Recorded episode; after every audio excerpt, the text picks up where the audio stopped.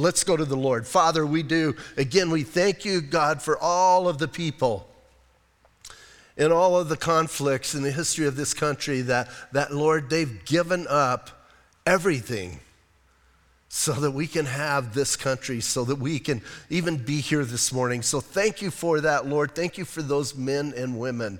And I pray, God, I pray that as we get into your word, it will impact our lives as we look at what James communicated to that generation and, and Lord, what was going on in their lives at that time and how we can parallel that with what's going on in our lives. And the greatest thing is, oh God, that we can believe your word and then do your word. So, Lord, give us hearts that are pliable, hearts that are ready to be molded by you, and speak to us today. And we pray these things in Jesus' name. Amen.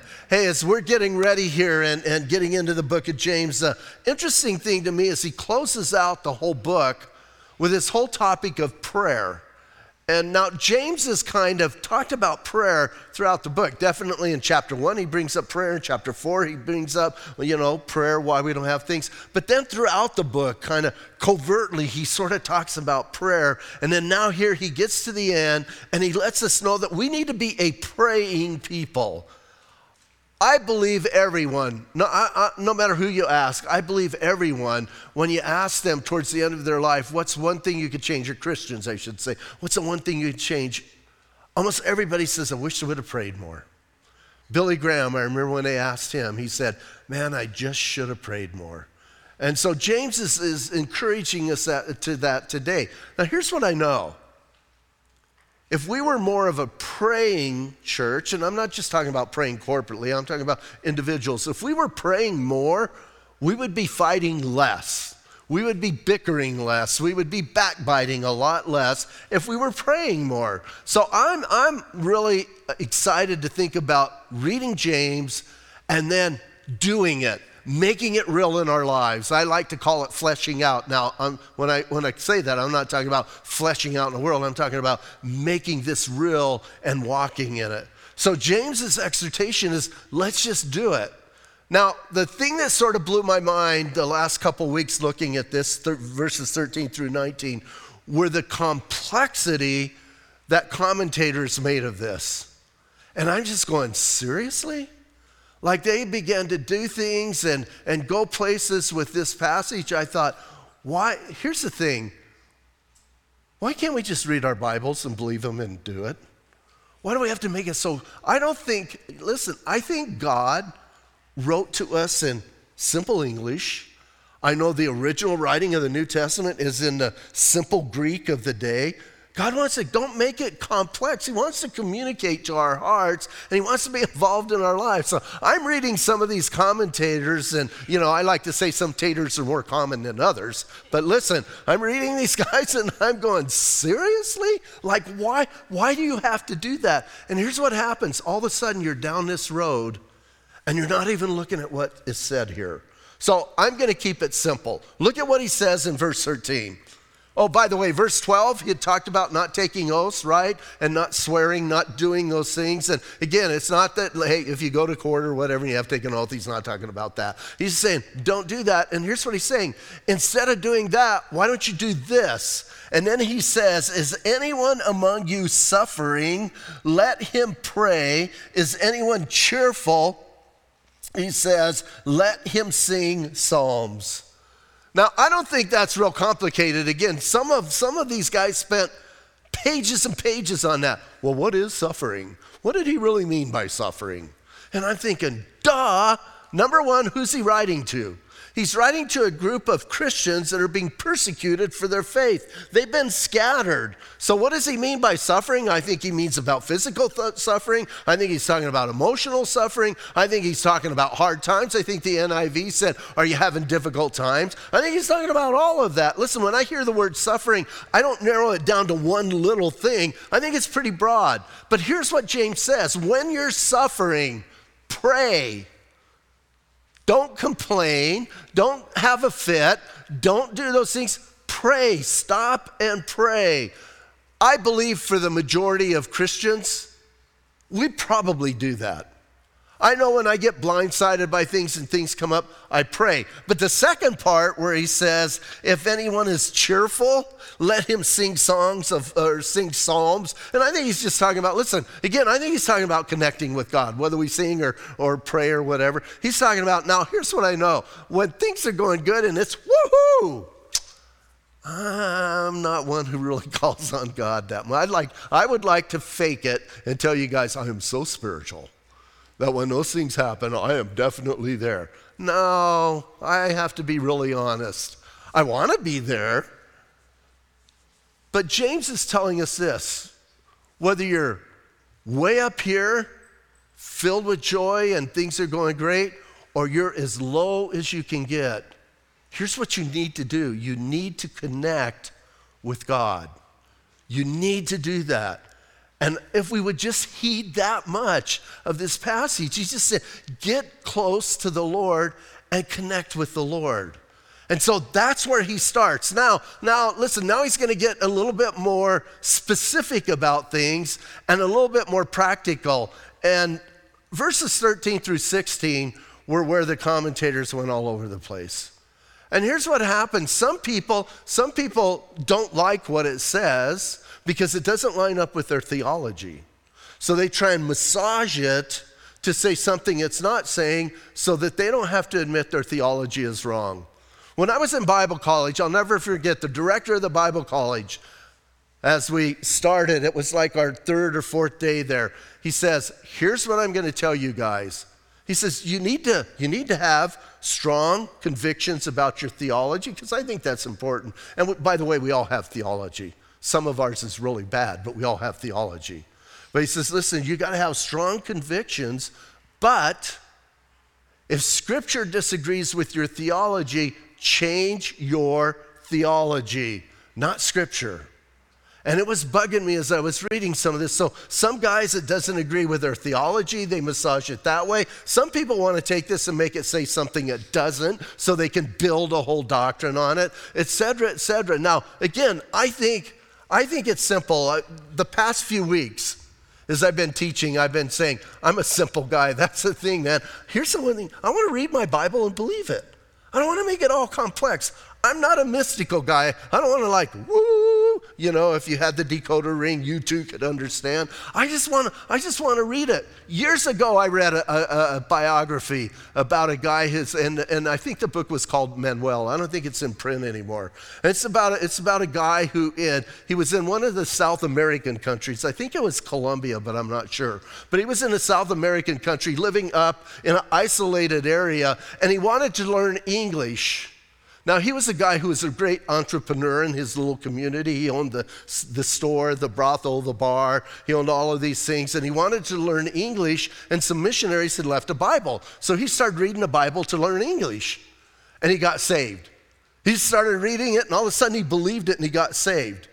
And then as he got saved, he started evangelizing just because he read what the Bible said and he started doing it. So Here's the crazy thing he's serving shots of tequila and Jesus to the same people, right? He's like, he's like doing that. And so some missionaries come and they go, dude, you can't be doing that.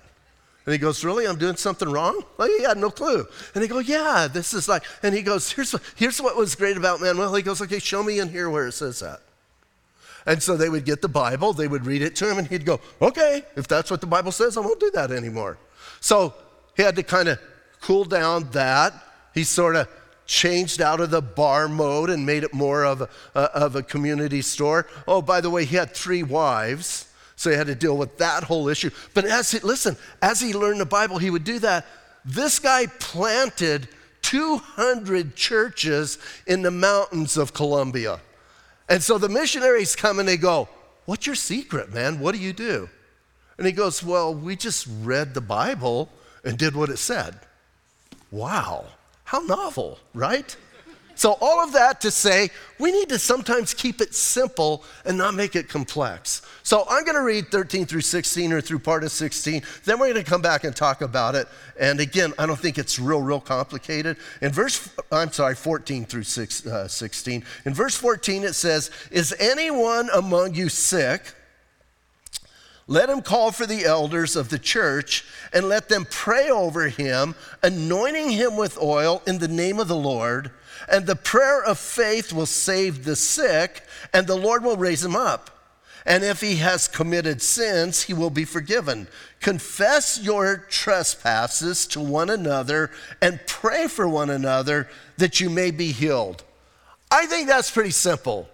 Now, again, as I said, some take this and they, they, they mess it up. There are those who take this as a formula that everybody's supposed to be well and yet everybody gets healed. Saints, you got to read all of your Bible, not just part of it. And we know that that's not a doctrine, and we know that that's not taught in the Bible. Everybody's not going to be made well. And this passage doesn't even say that, it doesn't guarantee that. So there are those who take that train. And then the interesting thing, I didn't know this. I knew that the, the, the Roman Catholic Church has last rites that they give to people who are dying, and, and uh, I know they do that. But I didn't know they got it from this passage. And they take this passage and they kind of massage it. Now, here's the thing it's so contradictory, right? To me, this passage is saying if someone is sick, let them call, you know, for the elders and have them pray for them so that they can get well, not so that they can die. You know, I mean, I, I read that and I thought, well, that's kind of messing that up. And then tons of in between. One guy spent forever saying, What does sick mean? Seriously? He's the same guy that wanted to know what suffering meant. And I'm going, man, you're making it too hard. If anyone is sick, now here's where I don't think we practice this as much as we could. It says, Is anyone sick?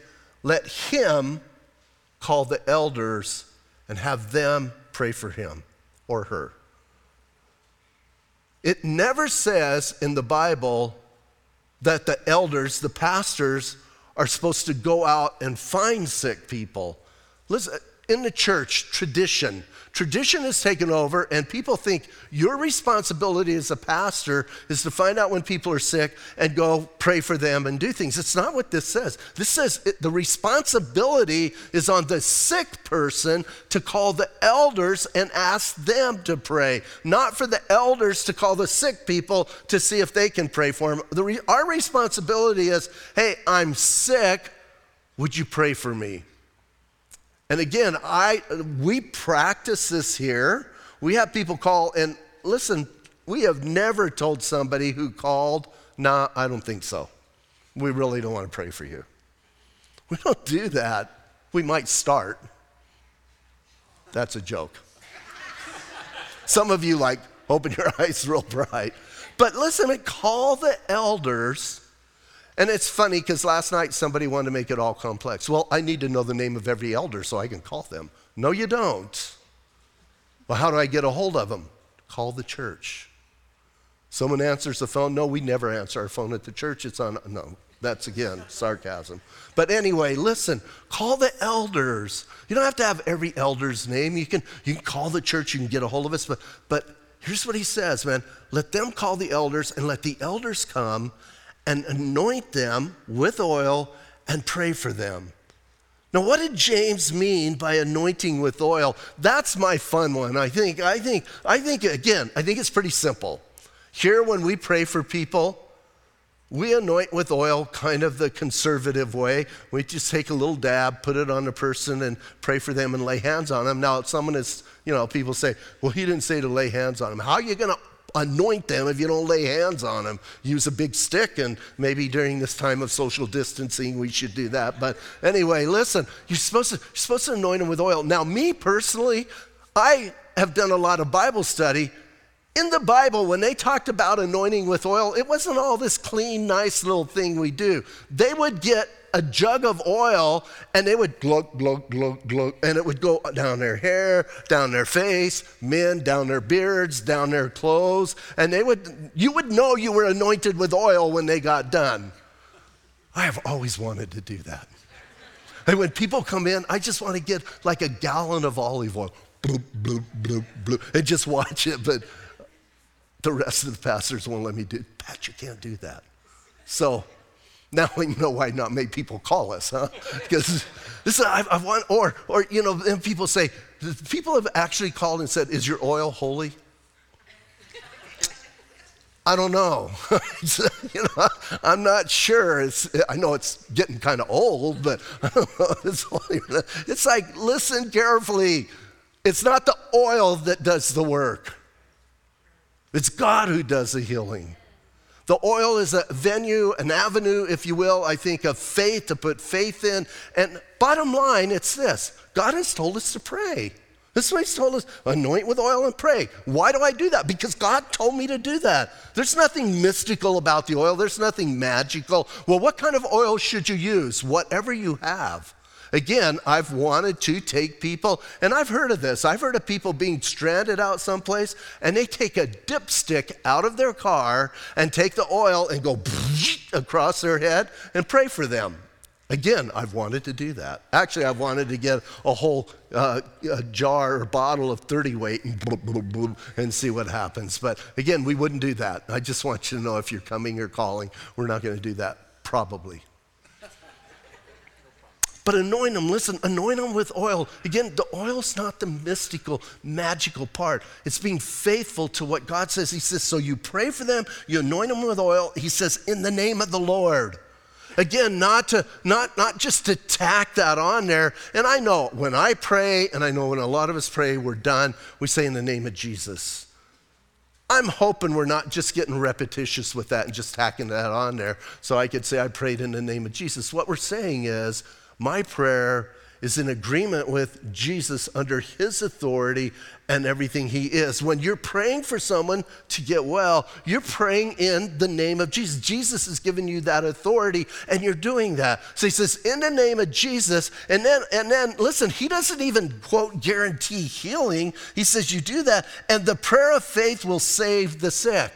The New King James says save instead of heal. I kind of like that idea. Now, here's what I know. Oh, and there was a long discussion. Was James talking about medicinally using oil? Because they did use some oils medicinally. Was that what he was talking about? You're supposed to massage it in, uh, you know, wherever the hurt is and stuff. Maybe somewhat, but here's what I know. When he says, and that prayer of faith, and, and uh, will, will save the sick, here's what I know is God heals so many different ways. Sometimes it's a miraculous healing and you're just like blown away. Sometimes he heals through medicine. And all of a sudden, you're taking the right medicine and things. Sometimes he heals through doctors during surgery. But I know this every healing is of the Lord. I don't care how it's accomplished, it's of the Lord. And we need to give him the glory and him the credit, no matter how it's done. But this is not a guarantee saying, if I call the elders, they put oil on me, I'm going to be well. So God can heal those ways, and God can give you the ultimate healing. And that's taking you home. And it's okay. Sometimes people get so upset when you pray for somebody and they die. That to me is the ultimate healing. So when he tells us to do that, and notice he says this prayer of faith, and I think what he's talking about is it's the faith of those praying. What, what do faith healers do? When faith healers pray for somebody and they don't get well, what's the first thing comes out of their mouth? You didn't have enough faith. Man, that makes me so angry. A person is sick, they're hurting, and they go to you for prayer, and then you lay that on them? I'm glad they're accountable to Jesus for doing that. But here, it's just the opposite. It's not the faith of the sick person, it's the faith of those praying. I like that. He puts it on them. And listen, again, it's not meaning like, oh, you didn't get healed, I didn't have enough faith. I pray in faith every time we pray for somebody. When people call us and ask us, and we gather together, I just know God's going to do something incredible. And that's how I pray. And then I always say, but Lord, you know, kind of remember in the 50s, Father knows best? Father knows best. And I can just commit those people into the hands of the Lord and know He, he is going to do the absolute best thing for them. Years ago, I was in India and we were doing an outreach in this community. Now, you have to understand a community in India is about a million people. That's a small little community. And uh, so we're in this community and we're doing an outreach and we got done. And this gentleman came up and he said, Would you guys pray for my wife? We said, Sure, we would love to. And he said, We said, Have her come up. And he goes, Well, no, she can't. You need to come to my house. So we kind of wove through some houses and alleys and got to his house, and they brought her out on a cot. And when they brought her out, all there was was a, an emaciated skeleton. It was heartbreaking.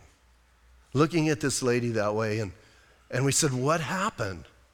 And he said, Well, she has tuberculosis, she has TB. We said, Why didn't you get medicine? And he said, It was either feed my kids or buy medicine for my wife. And so it's heartbreaking. Now, he's asked us to pray for her. Here, do you guys ever counsel God? Do you, do you ever like give him some advice? So I'm, I'm there and I'm getting ready to pray, and in my mind, here's what I'm here's what I'm here's what I'm thinking or you know, counseling God with. I'm going, Lord, this is a big one, man. Do you know what this would do for the life of that family? You raise this lady up off that sick bed, that family is going to be impacted. This village is going to be impacted. So many people are going to come to the Lord through this. This is going to be so good. All you need to do is raise her up. I'm like, and here's in my heart, I'm convinced he's going to do it because this is a perfect scenario. Man, this is great, right? And I'm, I'm like ready. And then I'm thinking all of India is going to come to Jesus because of this, this one act. And so we're there and we get ready and, and, and, and I laid hands hands on her, and, and uh, Danny Turner was with me. He says, So you're really going to touch her, huh? And I go, Yeah. I'm like, How else am I going to pray for her? And he goes, Are you afraid of TB? And I go, No, not really, but kind of now I am that you brought it up. Hadn't really thought about it, but yeah. The, but man, I started praying for her and I closed my eyes and here's what, here's what I knew with all of my heart. I knew I was going to open my eyes and that lady was going to be full bodied. She was going to sit up and she was going to stand up and she's going to say, Praise Jesus. Didn't happen. Didn't happen. My heart was broke. I got to be really honest, man. My heart was broke. I thought, seriously, Lord? I even talked to him about it. I go, you get this great opportunity in front of you and you don't take advantage of it? Like, what is the matter? And I just knew in, in three days she was gone. Why didn't God heal her? I mean, this family had nothing else. Why didn't God heal her? My pat answer, because my name's Pat is this I don't know. I have no idea. But here's what I do know God is faithful, God is true, God is just, God is love. And He did the absolute best thing in that circumstance, even though I can't put it together. Check this out, because too many people wonder things like this. Check this out. In the church, when it was first being born, two guys got put in jail. Remember that story? One of them's name's James, and one of them's name's Peter. They go, both got put in jail. Do you know what happened? James got beheaded and killed. Peter got broke out of jail. Why? Why did that happen? I don't know. Some people go, well, you know, James was a little flaky and Peter was so much higher on. Come on. Like, we don't know. So here's the thing you, it's not for you to ask why or for you to demand, like I was from God. It's for you to be obedient.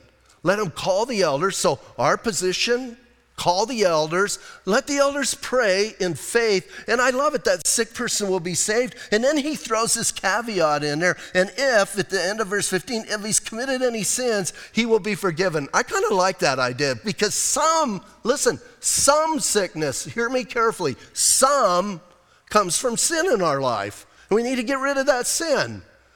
Now, I'm not saying all, but sometimes that happens. And he goes, Hey, if that's happening, you're going to see some great things. And then as James talks about that, it triggers for him. And he goes, Hey, church, verse 16, confess your trespasses or sins to one another and pray for one another that you may be healed. Oh, wow.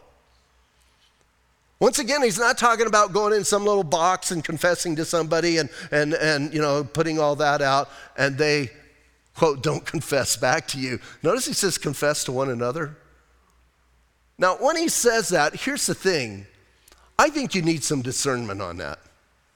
Like, I would never say, okay, here's what we're going to do today. We're going to confess sins to one another. This group over here, you kind of come over here, you pick somebody, and you guys get together and start confessing. I would, uh, that's outrageous, right? And some of you are going, oh, thank you, man. My palms were sweating. like,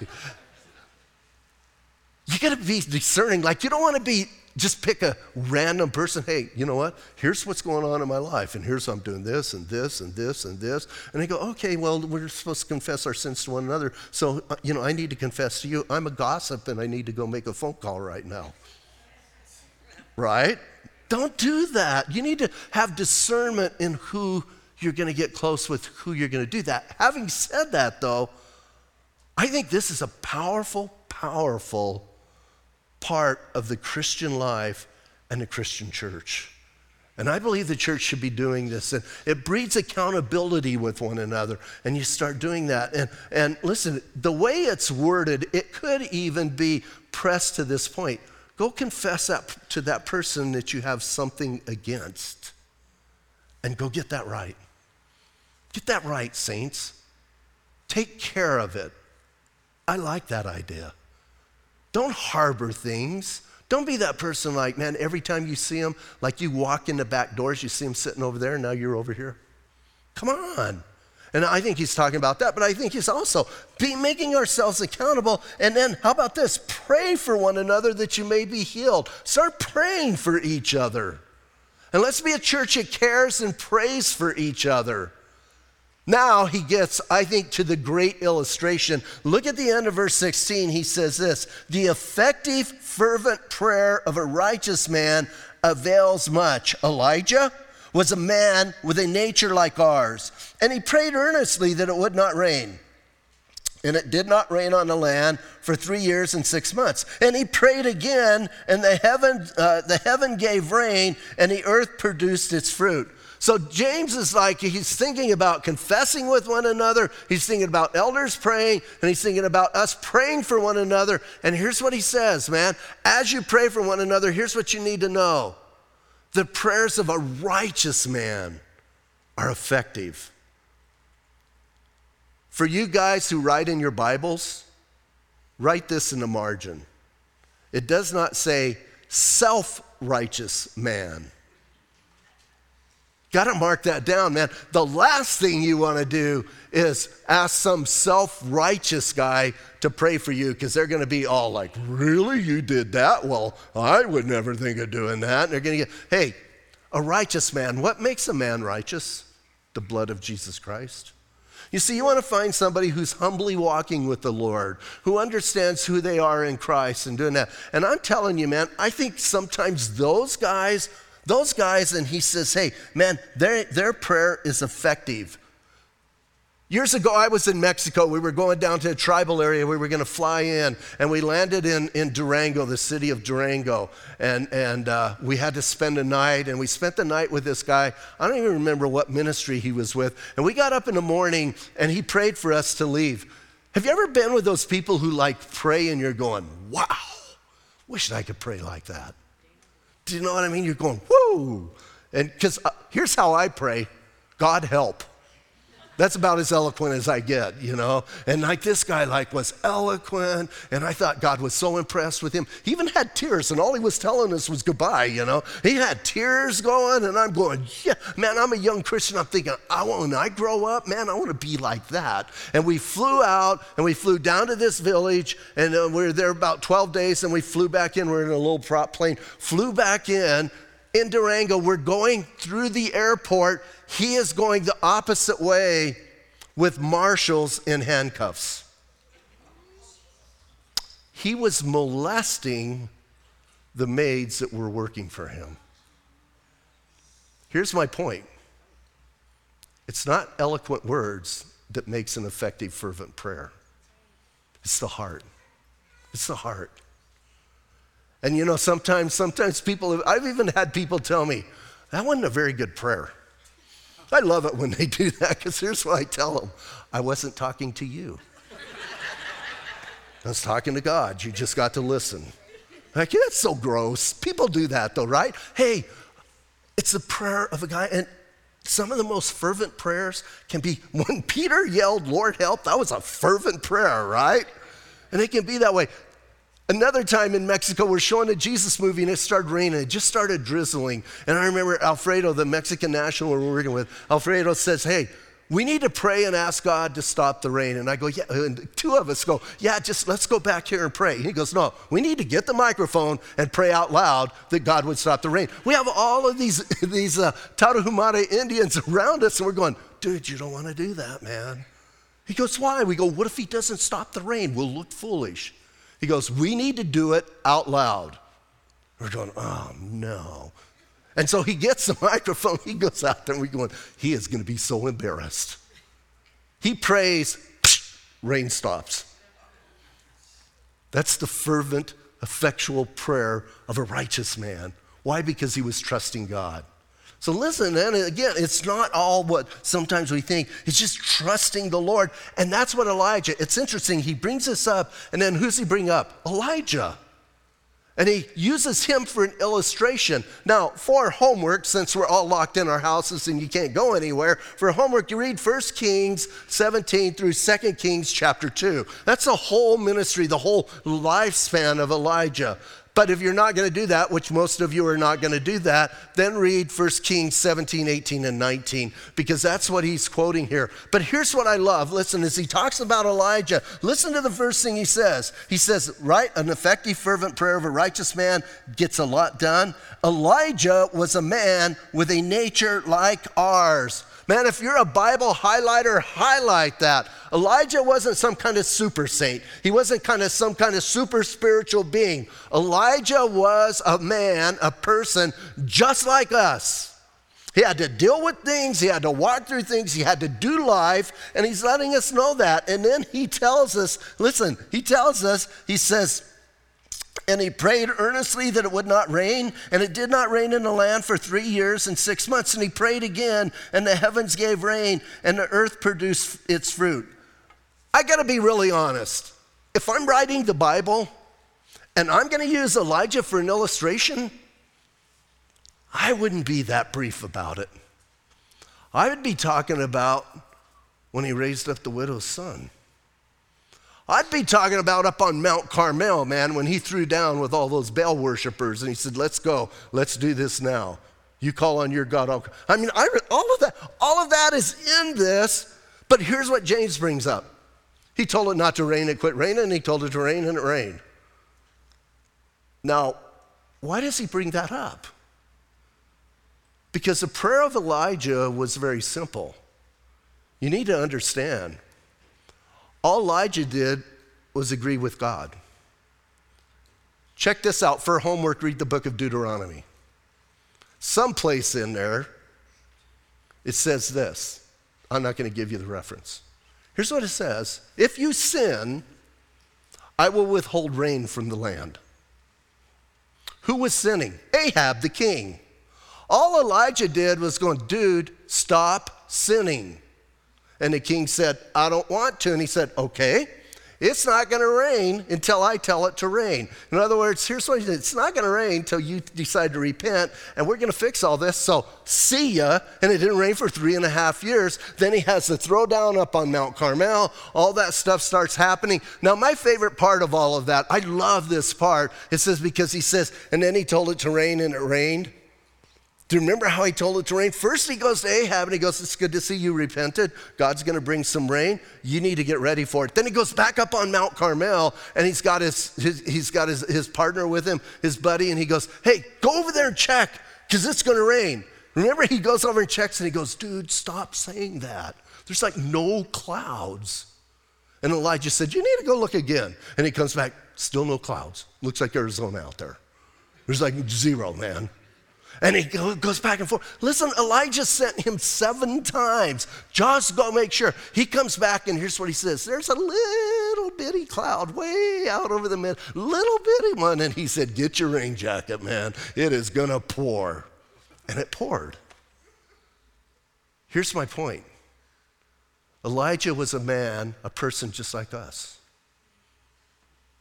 And he believed God. And he walked in that. He read his word and he walked in it. Listen, he's not some mystical miracle worker. He's just a guy who happened to believe God and trusted him.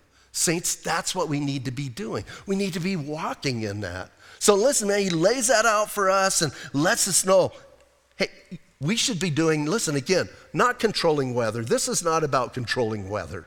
This is about trusting God. And that's his point. Are you going to trust God or not?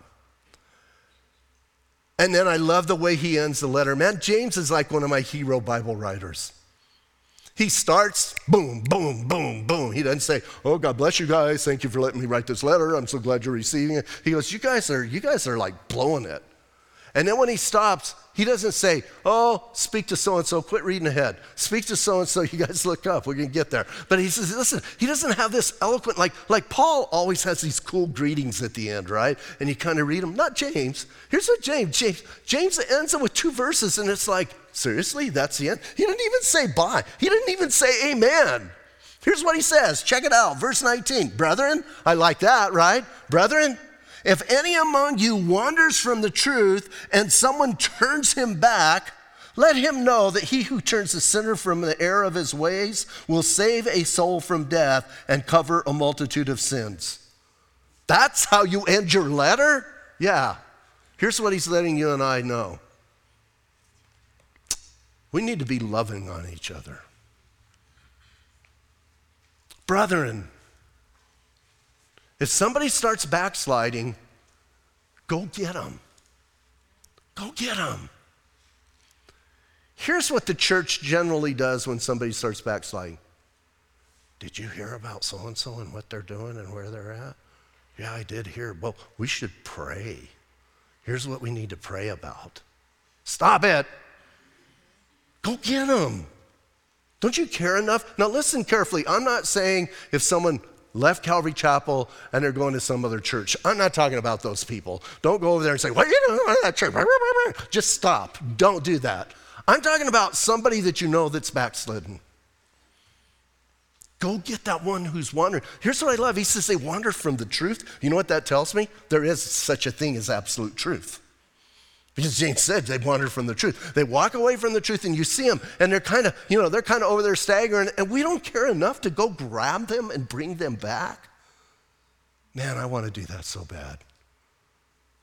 But if you go after them, listen carefully. Don't go with some self righteous attitude. Don't go with this thing that you're better than they are and you got it together. You need to go with this. Check this out. You need to go with this. You need to go with the story about a guy who had a little lamb. You guys know what I'm talking about? The guy had a little lamb, and next door was the guy, the rich guy, with a whole herd of sheep. And he went to the guy with the little lamb and he took away his lamb, remember? Ripped his lamb off and ate it. Remember, that's what Nathan told David. You see, David was sinning. He had wandered from the truth. And Nathan goes, Let me tell you a story about this guy who's got this little lamb. Don't you love Nathan's heart? You see, because Nathan was approaching David so David would be restored, not so that Nathan could condemn him. He wanted to give him something, and you and I approach those people so they'll be restored, so they want to come back and give them that thirst for God again. And I love it. You're going to save their soul from death. I kind of like that idea. And God is going to use us, and we need to be doing that. And then I love the idea. He says, listen, when you do that, it covers, uh, you cover a multitude of sins. That's not saying you take the sin and go, shh, shh, shh it says you love somebody enough that you're going to love them through that time in their life so that that sin doesn't matter anymore because they're going to come to Jesus and they're going to get it taken care of. You care enough to carry them through that. Maybe you could even get on your hands and knees and let them get on your back and you take them for a ride so they can come home. I think of all kinds of ways. Lasso them, drag them in here, do stuff. Do you ever, do you, do you guys have family and friends, like I have family and friends that they just won't listen. You know, you try and share the gospel, they're so stubborn. I want to take their heads and I want to unscrew their head, just take it right off, dump Jesus in, and put their heads back on and screw them back on. But that doesn't work. So you just got to, man, you got to go after them. But you know what? Here's what I know you don't need to go to a backslider and tell them everything they're doing wrong, they already know. You don't need to tell them they're going to be miserable because they're already miserable. There's nothing as miserable as a backslidden Christian. And so, hey, you just go take care of them. Proverbs 10, check this out. Proverbs 10 says this. Proverbs 10 says, Hatred stirs up strife, but love covers all transgressions. So Peter must have been reading Proverbs because Peter says this Above all, listen as he ends his letter. Above all, keep fervent in your love for one another. Don't you like that idea? Fervent in your love. And then he says this because love covers a multitude of sin. If we love people and we reach out to them and we grab them and, and, and we care enough to bring them back, that is genuine Christianity. That's what Christianity is all about. So, saints, go be some pit bulls. Grab a hold of those people and don't let go. And tell them, man, I am going to love you back into the kingdom. I am going to love you so hard and so out loud that you know what? You're either going to come back to Jesus or kill me. Hmm. Wow. Great way for James to end this, huh? Here's what he's saying from verse 1 of chapter 1 to this last verse. Be mature in your Christian faith. Grow up. Because that's what we're supposed to do. So let's believe God. So, my, my prayer for us this morning is that we leave here, number one, we leave here knowing that we need to be praying more. Number two, we need to know that we can call. We can call on the elders to pray for us when we're sick that that's a good thing to do. It's not, listen, it's not some kind of weird thing, and they're not going to get too weird because they won't let me dump oil on your head. They're not going to get too weird on me. And then, you know what? We can love that brother or sister who's backslidden. And we can do such a great work that we can keep them, he says, what? From death. Wow. Wouldn't it be good if people knew Calvary Chapel was all about that? Yeah. Let's stand up and pray. Father, I thank you for your word. I thank you for this challenge that we've had. And I do pray, God, I pray that as we as we get ready to leave, as we think about what we've read, and some of us need to make adjustments in a couple places, some of us are, are doing well, but God, my biggest prayer is that we would trust you and we would believe you. So, God, I ask that as we think about these things, that we would begin to walk in them. We would begin to flesh them out, make them real part of our lives, whether it's, it's praying when we're suffering or rejoicing with songs and hymns and spiritual songs when we're when we're happy whether we're calling the elders whether we're praying for the brothers and sisters around us. Make us that way. Whether we're dragging people back to Jesus God let us walk in this and be be men and women who are committed to doing what God says and I want to ask you to stay in an attitude of prayer just for a little bit longer. And if you are here today and you've never asked Jesus to forgive your sins, you've never asked him to come into your life and to save you, man, today is the day of salvation. Right now is the time to do that. And you can call on his name. Here's what I know, man. If you call on the name of the Lord, he will hear you. And by calling on his name, I'm, here's what I mean. The Bible's pretty clear that all of us have sinned.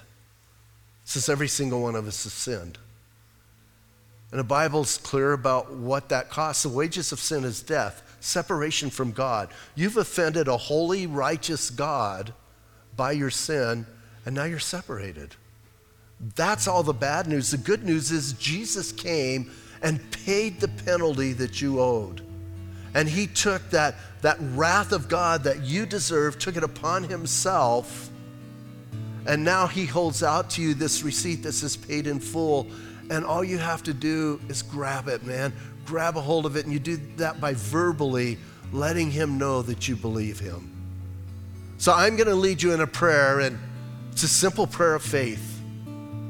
And if you're watching online, man, say this prayer with us. If maybe your mom or your dad sitting on you, making you watch this, and God touched your heart say this prayer. Maybe, maybe a kid invited a parent in and, and you're watching this. You can say this prayer. You don't have to be in here, you can do it at home. But right now, just repeat after me Jesus, today I confess to you that I am a sinner. I'm sorry, God, that I sinned against you. And right now, I'm asking you to forgive me. Jesus, thank you for dying for me. Thank you today for your forgiveness. And right now, I want you to come into my heart and change me. I'm asking you to come into my life and guide me. I want you to be my Lord and my Savior.